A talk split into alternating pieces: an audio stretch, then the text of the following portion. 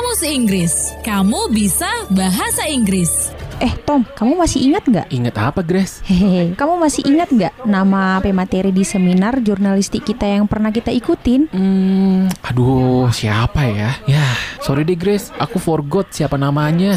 Teman Del, siapa dari kamu yang suka lupa nama orang? Nah, pasti kadang suka nih salah penggunaan kata dalam bahasa Inggris. Kayak yang ini nih. Aku forgot. Kita koreksi sama-sama yuk teman Del. Untuk artinya forgot, nggak salah sih, yaitu lupa. Tapi di sini ada kesalahan penggunaan teman Del. Kata forgot merupakan bentuk past tense dan digunakan untuk kondisi subjeknya lupa. Tapi sekarang udah ingat. Contohnya, aku forgot bawa HP dong tadi pagi. Dan untuk kondisi obrolan Tommy dan Grace, kata yang tepat adalah forget.